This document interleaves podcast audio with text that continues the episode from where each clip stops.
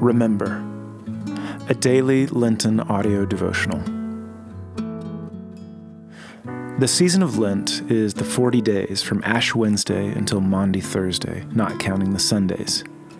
It's a time that Christians have always set aside for remembering the sufferings of our Lord. I've put together some thoughts that may help you focus on Him, remember Him, and love Him more.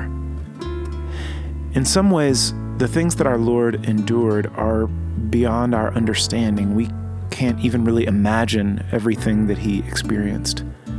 But I think that during this time, as we pass from the cold of winter into the new life of spring, it's good for us to think about what we do know, what we have been given, and what we do understand, to turn our hearts and our thoughts to Him, and to simply remember.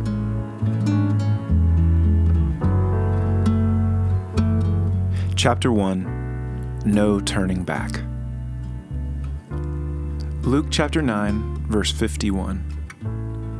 As the time approached for Him to be taken up to heaven, Jesus resolutely set out for Jerusalem. When you think of Jesus going to the cross, how does it affect you emotionally? How do you wrap your mind around those events? Do you ever get yourself to a quiet place where you are unhurried, then read through the Gospels and just think about what He did for us? No matter how many times I approach the old story again, something in the narrative finds a way of surprising me. As I go back over it this year, I think the thing that surprises me the most is the fact that Jesus wasn't surprised in the least. 6 months before our Lord suffered for our sins, He took His disciples on a retreat into an area of Galilee that is now Lebanon. He took Peter, James, and John on a day hike up to the 9,232-foot peak of Mount Hermon. When the sun went down on the snow-capped summit, Jesus' face changed. In the original language, the scripture says He was metamorphosed and began to shine and glow from the inside out. They said He was brighter than the sun and looked like lightning standing still. Can you imagine seeing Jesus suddenly glorified, blazing like brightest day in the middle of the night? His majesty cascaded off the glistening snow-covered branches of trees who had probably been awaiting this very moment, since they were just saplings. We do know that the disciples never forgot that night, because Peter talked about it in a letter he wrote as an old man. Luke tells us that Moses and Elijah showed up and began talking with the Lord about His exodus, or His departure, that He was about to accomplish at Jerusalem. This is when Jesus finally told His guys everything. The disciples didn't want to hear it. In fact, they were so shocked and appalled by Jesus' announcement that they stopped listening before He got to the good part.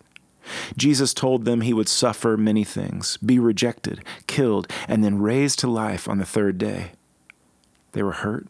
They were confused and disoriented. Peter actually pulled Jesus aside and said it would never happen. But Jesus didn't flinch.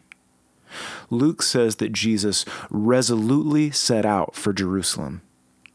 In other words, Jesus made up His mind, and He was not going to change it. In Jerusalem, He would be hated. He would be talked about and plotted against. He would be betrayed, abandoned, set up, falsely accused, mocked, beaten, tortured, humiliated, and slowly executed in the most horrific and painful way possible. Not only that, but He would bear the sin of the world and endure the eternal wrath of God for all of it. His Father would turn away from Him, and it would become darkest night in the middle of the day.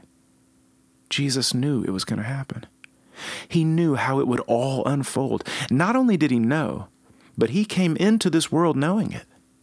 Hebrews 10:5 quotes an old prophecy from Psalm 40, all about how Christ came into the world on purpose to do this very thing. He didn't just come into the world knowing this would happen, but He came into the world so that He could do this. He was born to die. The disciples were confused and sad.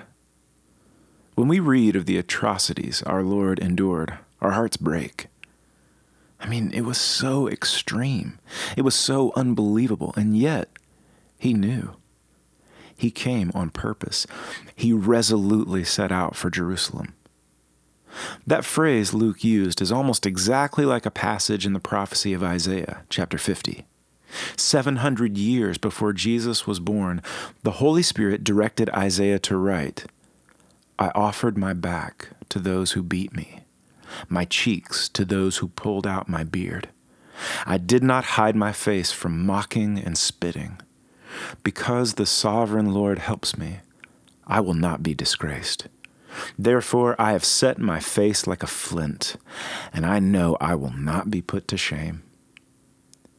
Jesus resolutely set out for Jerusalem. He set his face like a flint. Flint is the kind of rock that people used to make arrowheads out of. The archer draws back his bow, sets his arrow to the target, and lets it go. Once he aims and shoots, nothing will stop the arrow from reaching the target.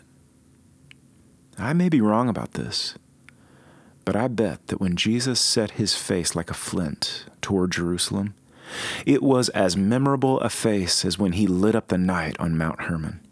He was like God's arrow, loosed from the bow, flying at breakneck speed toward the heart of evil, pain, and death. Jesus was on a mission, and nothing was going to stop him. There was no turning back. Why was he so resolute? Why was he so focused? Why was he so absolutely bent on heading straight toward his own suffering and death? Well, that's the best part. He did it for you. His heart of love for you couldn't be stopped. It was the only way to get you back, to heal you, rescue you, and to take you home with him forever. He went through all of it because he loves you.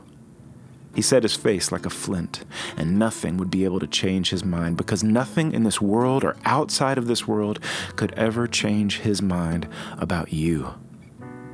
He loves you. There's no turning back. For more, get yourself to a quiet place. Read Luke chapter 9, verses 21 through 51, and then head over to Isaiah 50, verses 5 through 7.